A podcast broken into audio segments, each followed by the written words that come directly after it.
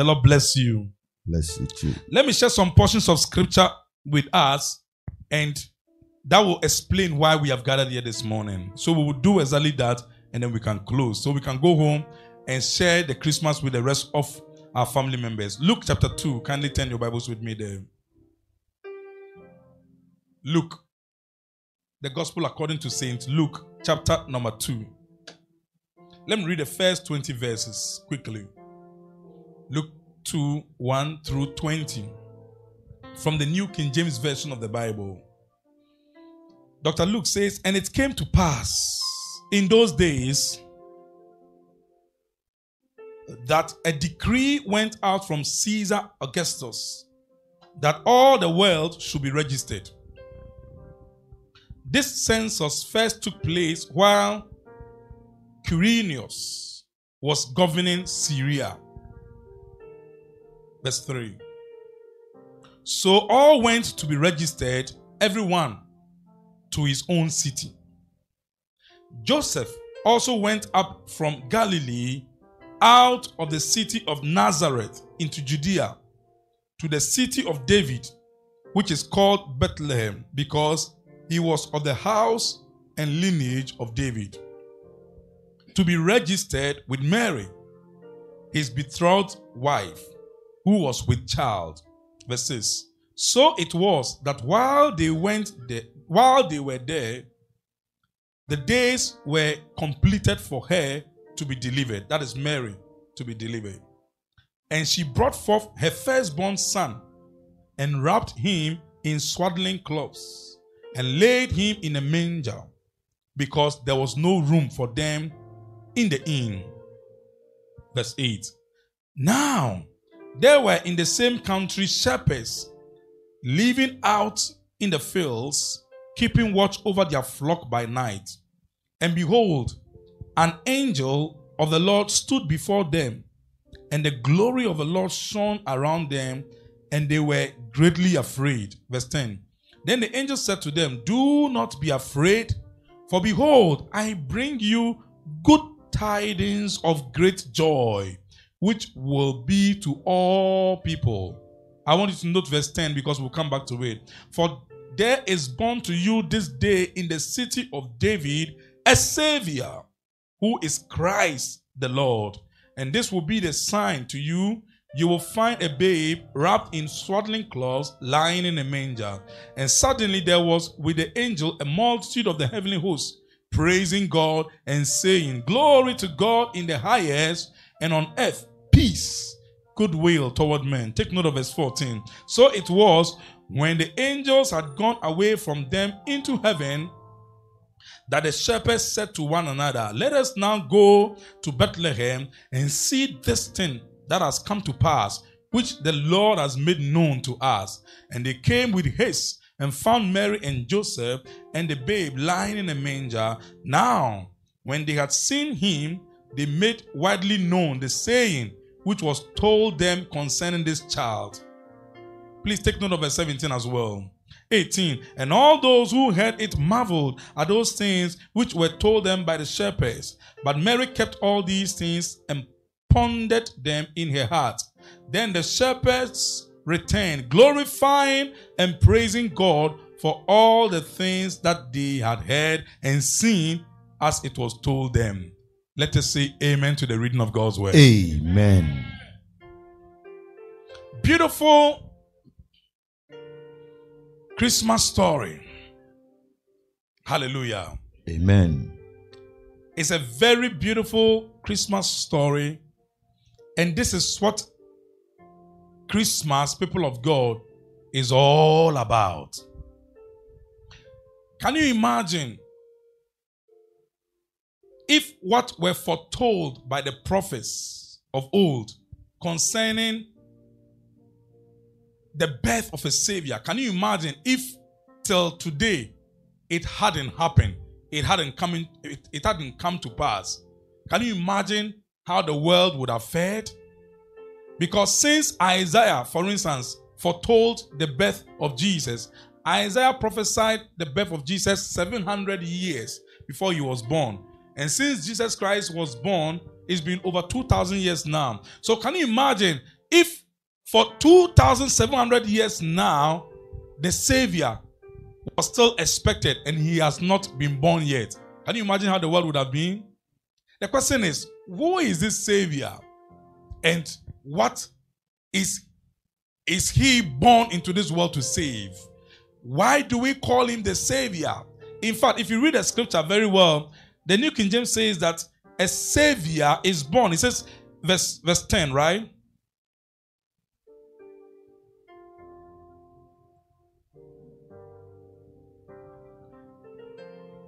Okay, verse 11 rather. For there is born to you this day in the city of David a Savior who is Christ the Lord. Look at the way the angel put it a Savior. But we will discover in history that Jesus Christ is not just a Savior that was born, He is the Savior. Hallelujah. Amen. Because prior to the birth of Jesus, humankind has been looking for salvation. Salvation from sin and all the miseries that sin brought to humankind. Man has tried everything in his human prowess, human capacity, human ability to save himself from the miseries of this world. But man couldn't find a savior. But after Jesus Christ was born some 2,000 years ago till today, there hasn't been another savior. Am I right? Has there been any savior of his kind? No. Never. Meaning that Jesus Christ is not just a savior, he is the savior. Amen. And not only the savior, the same verse 11 says that for there is born to you this day in the city of David a savior who is Christ the Lord. He is not a Lord, he is Christ The, the Lord. Lord. Hallelujah. Amen. This is joy. Verse 10. The angel said, Then the angel said to them, Do not be afraid, for behold, I bring you good tidings of great joy, which will be to all people. I bring you good tidings of great joy. Someone say, Good tidings Good tidings of great joy. of great joy. What does that mean? It means that there is no way you should hear this good news and and not respond with joy. Because man, when I say man, I'm talking about humankind, humanity was lost without a savior. Man, to the extent that when God even gave the Israelites, God took Abraham and then made a nation out of his descendants and then had a very special covenant with them. And in the covenant, they were supposed to be shedding blood year after year. Even that one could not wash away the problem of humankind. The problem of humankind was what Adam inherited when he listened to the voice of the serpent. I'm talking about iniquity. I'm talking about sin. I'm talking about a nature that Bible sees or God sees it as rebellion. When God looks at the sinner who has not been washed by the blood of Jesus, all God sees is a rebel. Have you seen rebels in your in, in the country where we live in before? Rebels. When we say these are rebel leaders, maybe here we have not found rebel leaders or rebels. But rebels are those who are deviants, who do not function according to the, the laws of the land in which they dwell. They rebel, they, they always oppose good things. If the government formulates a policy, they do the opposite. That's a rebel. When man inherited the sin nature through disobedience, he became a rebel in the sight of God. He became just like Satan. Because when Satan conceived that idea in his heart, Bible said that for he had said in his heart that I will ascend to the to the hill where God is, and I will be like the Most High God. The moment he conceived that idea, iniquity was found in him, and that iniquity is rebellion. As if that was not enough, he passed that iniquity to Adam when Adam listened to his voice. For you inherit the nature of the one whose voice you listen to and obey. Can I say that again? You will always inherit the nature of the one whose voice you listen to and obey. So man inherited something called rebellion, called iniquity, called sin. And in case you don't have an idea of how sin looks like, look at a leper in the street. Because the sin nature makes one look on the inside what the leper looks on the outside. And I believe it's more horrible on the inside than on the outside. Are you there? Amen. God does not look as men look. Bible says God is spirit, and therefore he looks at the spirit. Man looks at the outward appearance. It's only God who can tell who is clean and who is not unclean. I mean, who is unclean. Under the old covenant, if somebody contacted leprosy, he was supposed to put a bell by his lips, a bell by his clothing. And whilst he is going, the bell will be ringing in the street, and he himself will be pronouncing unclean, unclean, unclean. In other words, I'm so unclean, don't come near me. How embarrassing that life would be. Have you thought about that? That you are supposed to announce by yourself that I am unclean, please don't come near me. And such people were not even allowed to stay within the confines of the city. They were ostracized, they were cast out of the city, they were not permitted into the kingdom where everybody dwelled. They were, they were, they were left alone to the extent that a king like Uzziah, when King Uzziah disobeyed God and got leprosy, he himself, Bible says that he himself ran out of the temple and lived in a separated house outside the city. And this is the picture of what has become of humanity. That's why Jesus told Nicodemus that verily, verily, I say unto you, unless a man is born again, he cannot see the kingdom of God. He cannot enter the kingdom of God. God does not countenance sin. God cannot countenance sin. Everybody and what he or she likes. There are some things that if they bring to you right now, it will just make you feel like you want to vomit. I hope you know that. It's every everybody and his or her nature. There are some things that God cannot countenance, and one of them, and in fact, the major one is sin. To the extent that when Jesus carried my sin and your sin on the cross, he turned his back on Jesus. God cannot countenance sin. The sin nature makes one look so horrible on the inside, God cannot behold that nature twice. So he would turn his back on every sinner. So man was hopeless without a savior.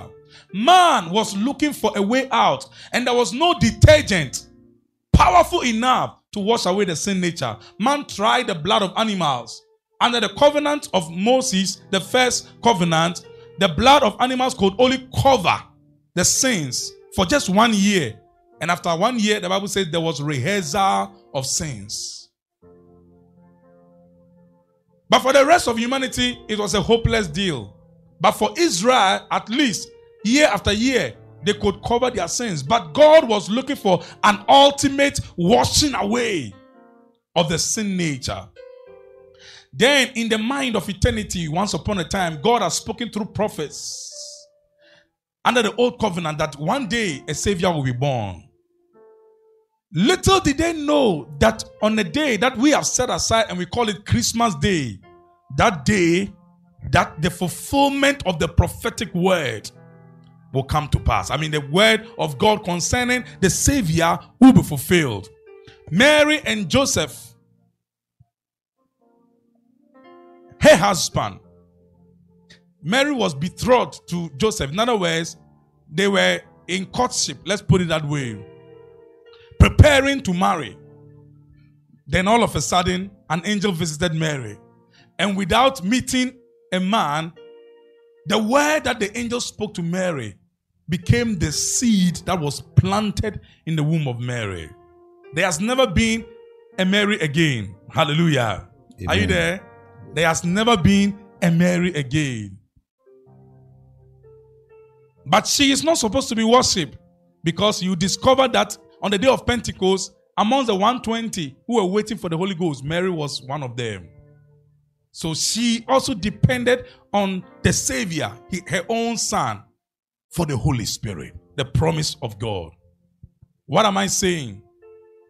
They had gone to their village, let's put it that way, Bethlehem, because that's where That's where the city of David, and that's where they came from to be registered according to the law of their time.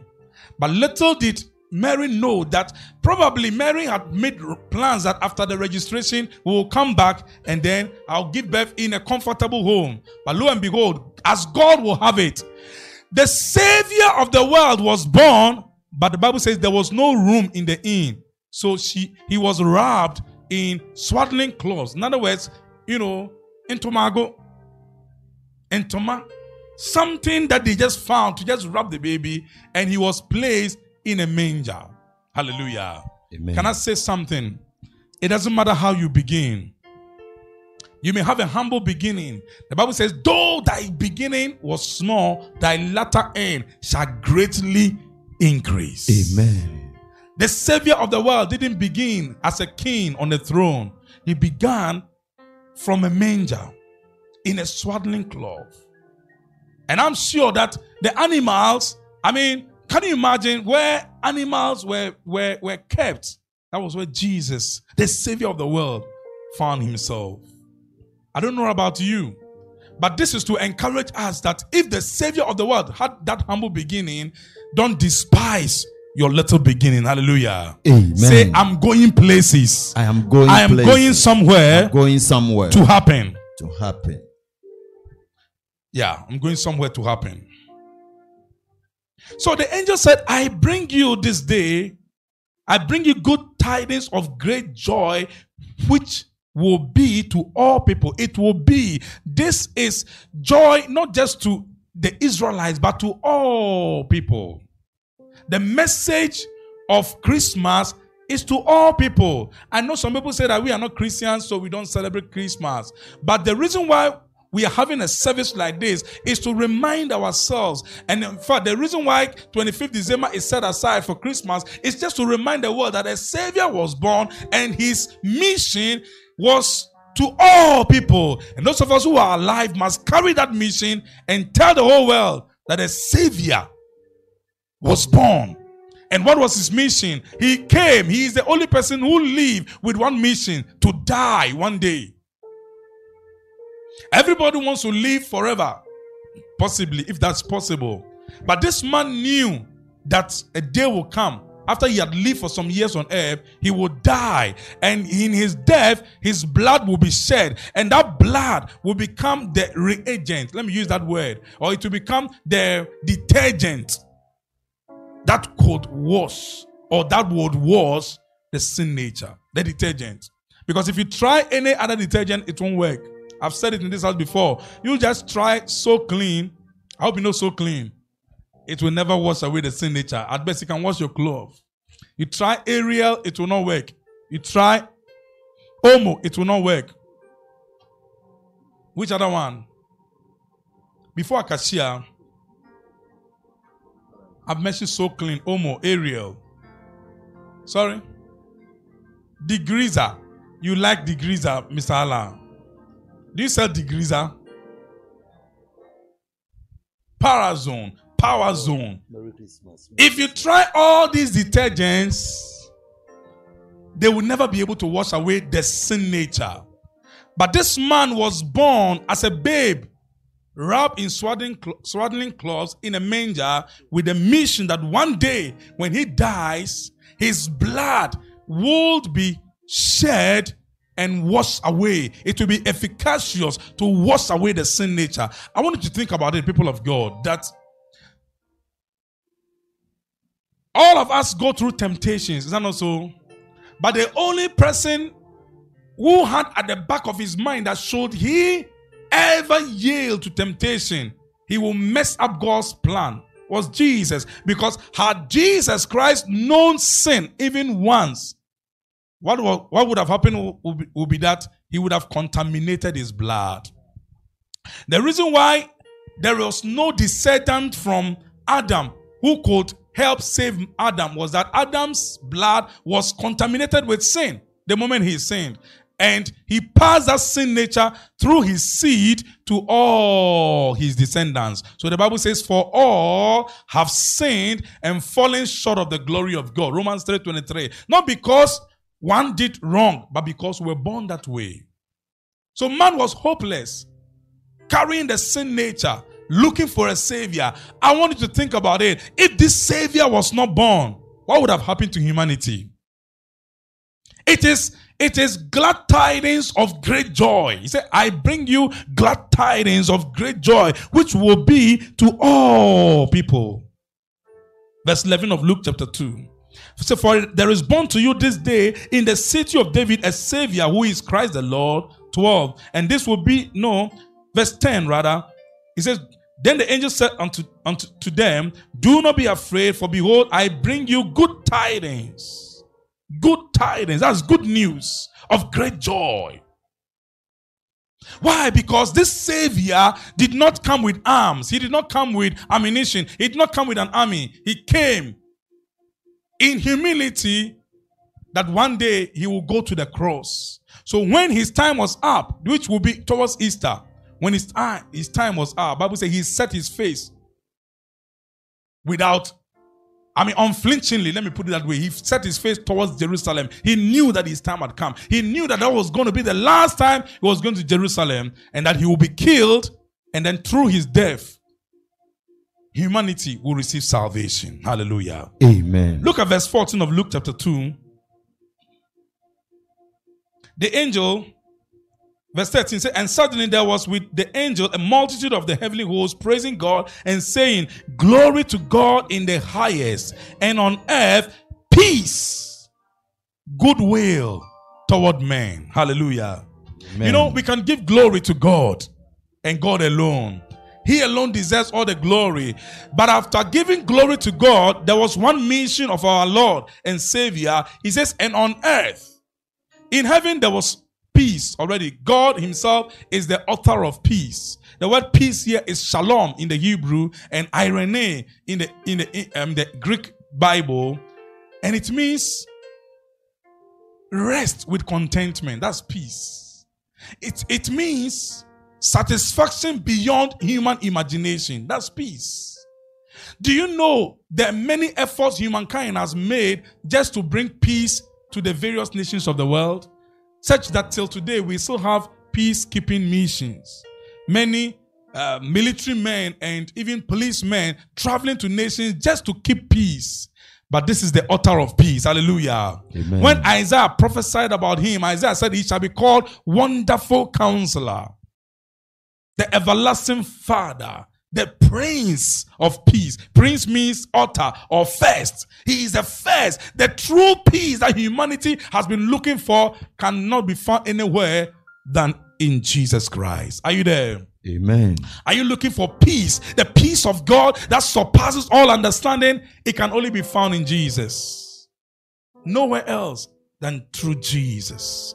Let's tell the world it is it is glad tidings, it is good tidings with great joy. Let's tell the world that the peace they've been looking for cannot be found anywhere than in Jesus Christ. Amen. He is the Savior, He is the Lord, He is Christ the Lord. Verse 10. That's what the angel said. He said, Christ the Lord. Glory to God in the highest, verse 14 again. And on earth, peace, goodwill. What is goodwill? Benevolence. Are you talking about kindness? God is good, I'm telling you. I said, God is what? Good. Is good.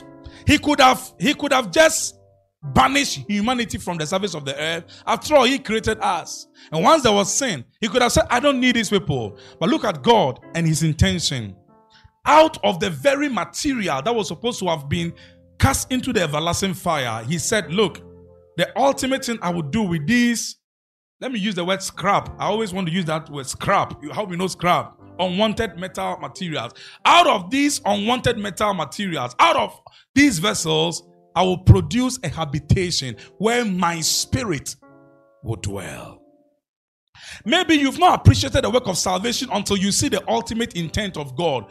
The very place where sin dwelt in our spirit. Because when we, when Adam sinned, and let me use the word we, when we sinned in Adam, we inherited a nature that was not in our soul nor in our bodies, it was in our spirit. And nothing could wash away the nature of sin from our spirit.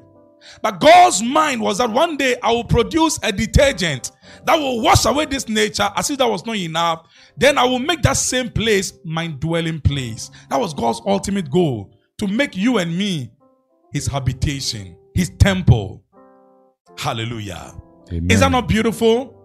very beautiful? Is that not wonderful? Yes, man of God. Is that not good news? Good Is that not God's kindness? He says goodwill towards men. It's goodwill. God's goodwill to us, God's benevolence to us, God's kindness to us is that not only did He save us, but He also made us a, a part of Himself. He made us His permanent dwelling place. So if Christ is born in your heart, the Holy Spirit comes to live in your heart, or let me say, Christ comes to live in your heart in the person of the Holy Spirit.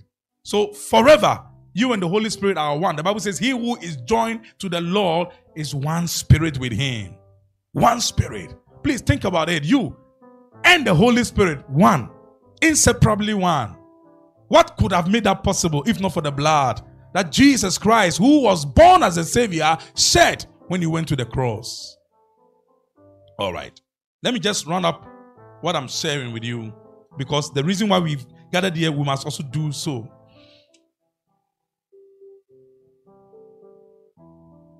And 17 to 20. 17 says, Luke 2, verse 17 says, Now, when they had seen him, they made widely known. These are the shepherds. When they had seen Jesus in the manger, they made widely known the saying which was told them concerning this child. What was the saying that was told them concerning this child? Verse 10 says that the angel said to them, Do not be afraid, for behold, I bring you good tidings of great joy, which will be to all people. For there is born to you in this day, there is born to you this day in the city of David a Savior who is Christ the Lord. And verse 17 says, Now when they had heard, when they had seen him, they made widely known. Someone say widely known. Widely That's a global evangelism. You see, you don't say that I'm not an evangelist, I am a prophet, I'm an apostle. No.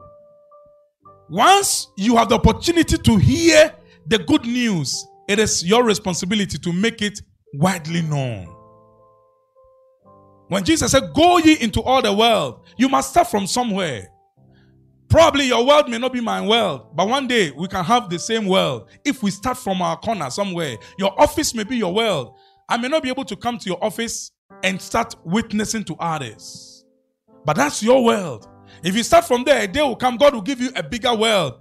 And before you realize you have you have covered the surface of the earth with the good news, good tidings of great joy. Hallelujah. Amen. Verse 17 again. Now, when they had seen him, they made widely known the saying which was told them concerning this child. 18 says, And all who and all those who heard it marveled. You see, the message of the gospel is to is to make men marvel. The reason why the gospel has not made its impact yet is the way we communicate it. And I believe as a church, as a ministry, one of the greatest responsibilities is what God has entrusted to our care the simplicity of the gospel. Hallelujah. Amen. And if we can rally, you know, ourselves together and understand and appreciate this gospel, there is nobody who will hear the gospel and will not believe and not be converted. There is nobody. Oh, yes.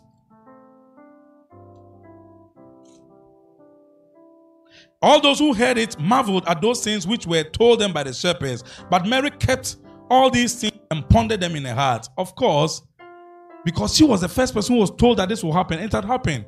So she will be like, wow. She will be in a state of reflection. It has happened indeed.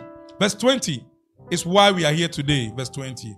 Then the shepherds returned, glorifying and praising God for all the things that they had heard and seen as it was told them. Do you know the difference between the shepherds and us?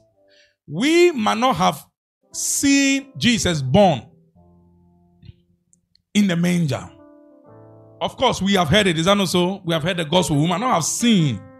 But the difference between us and the shepherds is that we have not only heard the good news that was told them by the angels, as a matter of fact, we have experienced it. Hallelujah. Amen. Unless you are not a child of God yet, unless you are not born again. Mind you, you can be, you can be God's creation, but not a child of God. And I'm answering this young man. I'm answering this young man. I'm sure I can speak English, though later on we can translate into Chi because he is he's he's from ben, Benin. Is that right? Yeah. Because after Sunday, I was sitting with him after church, and we have not yet spoken, but I knew that today's exhortation will answer this young man. He doesn't understand why he is so small and God is so big and God cannot solve his problems. Amen. That's his challenge. Oh, yes. And many people think like that. If God were in existence, if there is God, why is it that there's trouble everywhere? Why are people. Come on. God has leased this earth to humanity. Please, if you have property and you lease it to tenants, is it your responsibility to make sure that everything is in shape during the period of lease? No. It is the leasee. Is that how you call him her? Whose responsibility it is to make sure that during the period of lease, he takes responsibility of the property. So God, ever since the creation of Adam, has leased this world, or let's call it this earth, to mankind. Unfortunately, man messed up. Man allowed an intruder. Satan came as an intruder and robbed man of the authority God gave man on earth. God told Adam, take dominion over the earth. But Satan took that authority. I hope you know that. He took it. Thank God for Jesus, the same Savior. Hallelujah. Amen. Do you remember the temptation of Jesus? Satan boldly, audaciously told Jesus that, Bow to me, and I'll give you this world and all of his kingdom because it has been given to me. Who gave it to Satan? It was mankind. It was Adam. He handed over his authority. But glory be to God, when Jesus Christ died and went to hell, and after three days and three nights he rose again, he said, All hail in Matthew 28. He says, All hail, all authority in, in heaven and on earth have been given to me. He took the authority and he has he has vested that authority in his name. Someone say in his name. In his name. So until you are in Christ, you cannot have complete and total dominion over the earth as it used to be before the fall. Until you are in Christ. It's only in Christ Jesus that we can exercise the same authority that Adam had in Christ Jesus alone. That's another good news. Is that not so? So those who are saying that, oh, why is it that God is there? And I'm suffering. I've, in fact, this is not suffering. The real suffering is that you are a rebel. So you should go where all rebels go. According to Matthew 25, verse 41, which is the everlasting fire prepared for the devil and his angels. And God is fair to do that because he cannot countenance sin. He cannot behold sin. And you are the sin nature in you. And it says, until this nature is washed away, you are not coming in. And you have no right, you have no privilege in the kingdom. Will you query God? No. No. But he has made provision. What is his provision? My son was born into this world, and he is the savior of the world. He shed his blood, and the only detergent that can wash away the sin nature is the blood of my son. If he did that, then he saved you. Amen. So if he saved you, then you must accept him as your savior, and you must confess him as your Lord. Why? Because until you confess the lordship of Jesus, you are still under the lordship of Satan. That is what the world doesn't know yet. All those who have believed, many people have believed the gospel, but they have refused to say, Jesus is my Lord. And Satan will just be quiet, watching them because one day, when they leave this earth, it doesn't matter what they did in this world. Once they leave this earth, they will go where their Lord is. Everybody will migrate towards where his or her Lord is. If Satan is your Lord, you will go to hell first, and from there, you together with Satan and hell and death, all those who are in hell will be cast into the everlasting fire. That's where all rebels will go. But if you are, if Jesus is your Lord, then whether dead or alive, when Jesus shall come, you shall be caught up. Hallelujah. For the dead in Christ shall rise first, and we who are alive and remain shall be changed, and together we shall be caught up to meet him in the air. And so shall we ever be with the Lord. He is our Lord. So, young man, your, I'm answering your question, and for that matter, talking to the church and the whole world that God is not under any obligation to solve your problem just because he is big and you are small. So why can't God solve my problem? He got he, oh, don't worry, he can sit down. Let him enjoy himself. God works through relationship. God does what? He works through relationship. Do you know that even Satan, Satan, as God's creation, because he is God's creation, God, after all, was it not in the house of, I mean, the presence of God? Bible says the stars of, of heaven had met with God, the angels, and then Lucifer also came. And God asked him, Where are you coming from?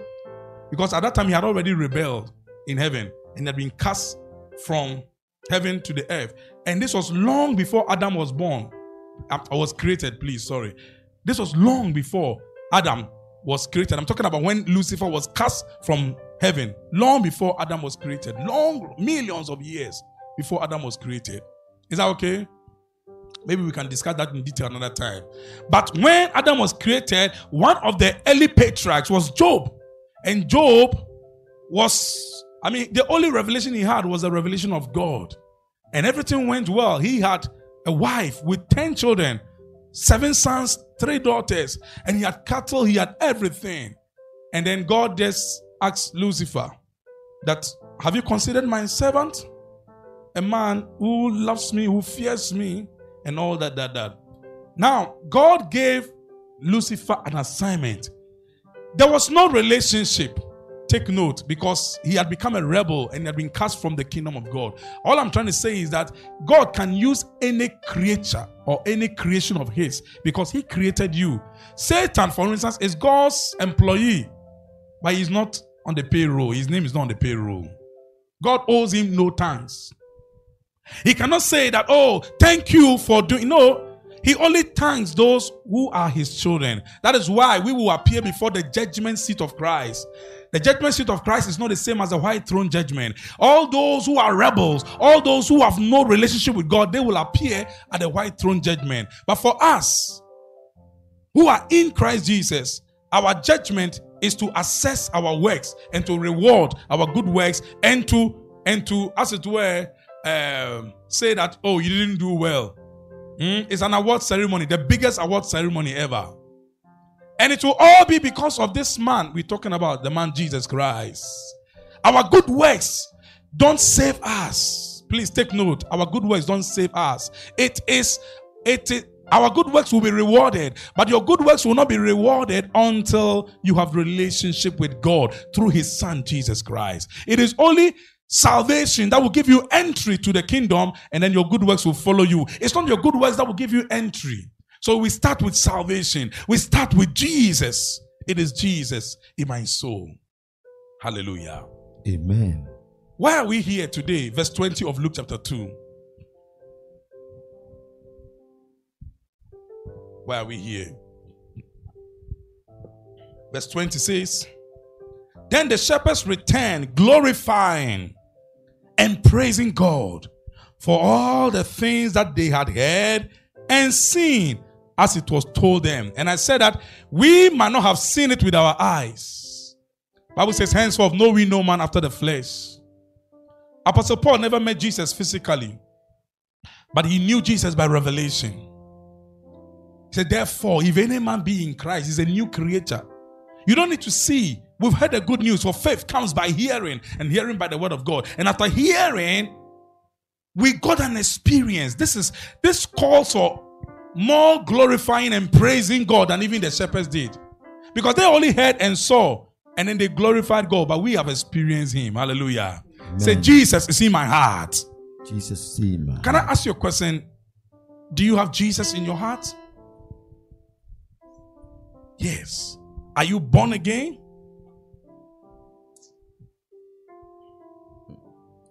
Are you born again? Have you understood the gospel? I was I was trying to explain the gospel with all that I was sharing. Have you understood the gospel? Why did this man come to this world? He was born as a savior, Christ the Lord. And his blood alone could wash away the sin nature. And when he shed his blood, when he went to hell, it was his blood that washed away the sin nature he carried into his spirit. Bible says in Second Corinthians 5:21 that for God has made him to be sin for us who knew no sin. Take note, Jesus didn't become a sinner, he became sin. That was an it was a symbol of sin. When you see Jesus on the cross, all you could see was sin. This is sin. This is that's what Bible says we hid as it were our faces from him. Isaiah prophesied it. It was so horrible a sight that you couldn't behold him twice. The sin nature on the inside that he carried made him look like a caricature. I'm telling you, horrible to behold. Naked on the cross. Not because of his own sin, but because of you and me. So if such a person carried your sin and my sin, died your death and my death, went to hell in my name and in your name, because you and I should have gone to hell by virtue of the sin nature we inherited from Adam. But somebody went there and then he paid the price. We will sing that song. Is that okay? He paid the debt that he did not owe. He paid the price. How? If he had not paid the price, Bible wouldn't have said he was justified in the spirit. In other words, he was made right in the spirit. The sin nature he carried was washed away by his blood. And therefore, that was the sin, my sin and your sin that was washed away. So legally, the whole world has been saved. Amen. Legally. But it must become your experience when you believe and you confess. Have you done that? That's the question because it starts from there. It doesn't start from why is this God who is so big and I'm so small and he's not solving my problem. Have you confessed Jesus? And for that matter, anybody here who has not, okay, you're speaking French to him, that's better. Thank you. So you can explain it better in French. What's your name? My name is Yao Bernard. Yao Bernard. Yes. Y A O. Yao Bernard. Okay. So let's talk to him. Let's find out because that is the essence of that is the essence of Christmas. Salvation. A savior is born. He must be born in your heart. If you have Christ in your heart, that's good news of great joy. Yes. A commencé. Yeah. What is he saying, please? He accepted Christ in Kumasi. Okay, he did that. Yes. Then he should approach God through relationship instead of questioning God because what is man? You, I mean, man, think about it. Ah, but what could be better than the salvation that we've received? Romans 8 32 says, If God, he said, He who did not spare his own son. Do you know what that means? He did not spare his own son. His own son was in Gethsemane. He was between his own will and the will of the Father. What was his will? His will was that if it was possible, let the cup of iniquity he was going to drink into his spirit, let it pass over him. That was his his his will was that Lord, I Father, I know that I have come this far. It's been 33 and a half years. But at this juncture, I want to just give up. I want to be on my own. Let me just remain the only begotten son. Let me just be. Because it's horrible to carry the sins of humanity into my spirit. So if it is possible, let this cup pass over me. Then he added, but not as I will, but your will be done. He prayed three times the same prayer. And that was the battle, the greatest battle, because the greatest victory was actually won in Gethsemane when he now yielded his will to the will of the Father. The Father did not spare him. In fact, he prayed three times, but the Father, I believe, he said the same thing to Paul. That is, he said the same thing he said to Paul in 2 Corinthians 12 that my grace is sufficient for you. I believe that's the same answer that he might have given his son. But we are not told what the father said. Three times he prayed, but God did not spare him. If you have read Romans 8:32 before, that's the meaning. He who did not spare his own son, God did not spare him. He didn't say, No, no, no, okay, no problem, son. Just come to the kingdom. It's okay. Let them perish. No. You and I would have perished, brother. I don't know what you have acquired in this world. It would have meant nothing. Because after all said and done, you'd have still gone to the everlasting fire. But thank God for Jesus. Amen. That's why we are here. We have not just heard and seen, we have experienced Him. I have Him in my heart. And that's more than gold. That's more than anything that this world can offer. Hallelujah. Amen.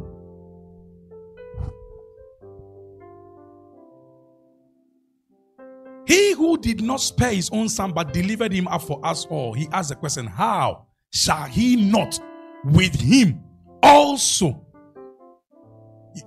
Okay, let me change that word. There's a word there, but also you must pay something for God to give to you. Is that what he said? Romans 8:32. I'm just trying to see whether you know that verse. He said, He who did not spare his own son but delivered him up for us all, how shall he not with him also? When you pay something, then he'll give it to you. Also, do what? What is the word? What word did he say? Freely. How shall he not with him also freely give you how many things? All things. So, Yao Ben, is it Bernard? Eh? If you want to approach God, number one, Jesus taught us, he said, when you go to him, call him our Father. Father means source. If you don't recognize him as father, that means that you have not even started. So you must see God as your father. He is my source. And then number two, you must have that, you must use the relationship you have with Jesus to approach him and say, Father, in the name of Jesus, not in your own name. On the account of Jesus, I come to you. If you did not spare your son, but delivered him up for me, Bible says for us all. So you include yourself, us all. It doesn't matter how worse your sins are. He, he delivered him up for us all.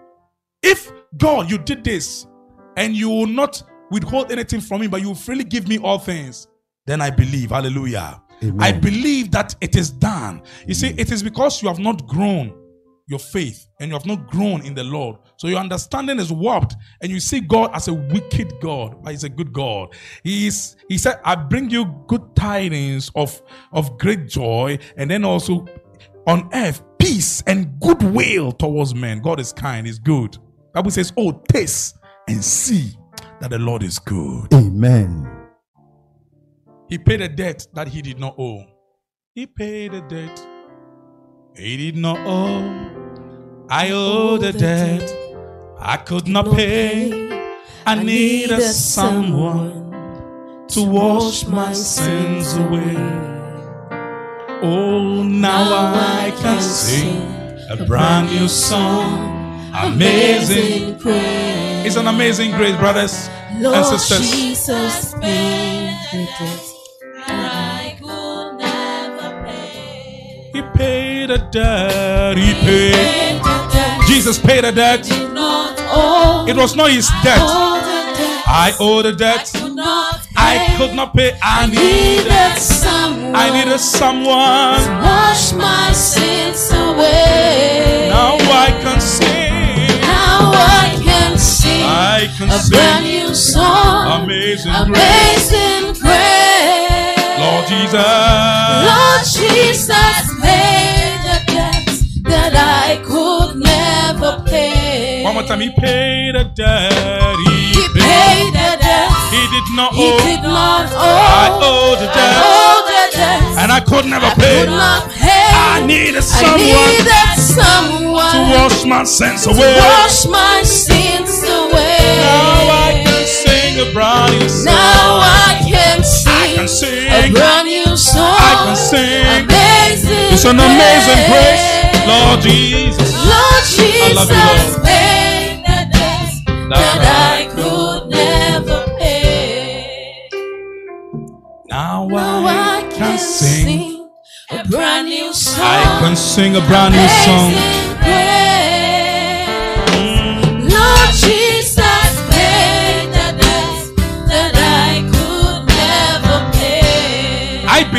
With all my heart that Christmas should be an opportunity for us to re energize ourselves, to make known this news, to make it widely known. Christmas should always be an opportunity, like we've gathered. It is to re energize us, reinforce our commitment and conviction that we will preach this gospel. To the ends of the earth. Amen. Every Christmas should be an opportunity. Apart from the eating and the drinking and what have you, it is an opportunity for us to reassess our commitment to the gospel because there's nothing else we are here doing than to make this news widely known through our work. You may be working, but your work is not an end in itself, it's a means to an end. If you are in this world and all you are doing is just make money for yourself and build mansions and build, pro- I mean, acquire property, that is not enough. What God gives us is an opportunity to enhance the gospel, to amplify the gospel. So we are gathered here, first and foremost, to glorify God, praise God for this great news that we have experienced. And then, number two, to reassess our commitment and make a new pledge to God that in 2020 we will tell this good news to the whole world. Amen. Kindly stand to your feet, please.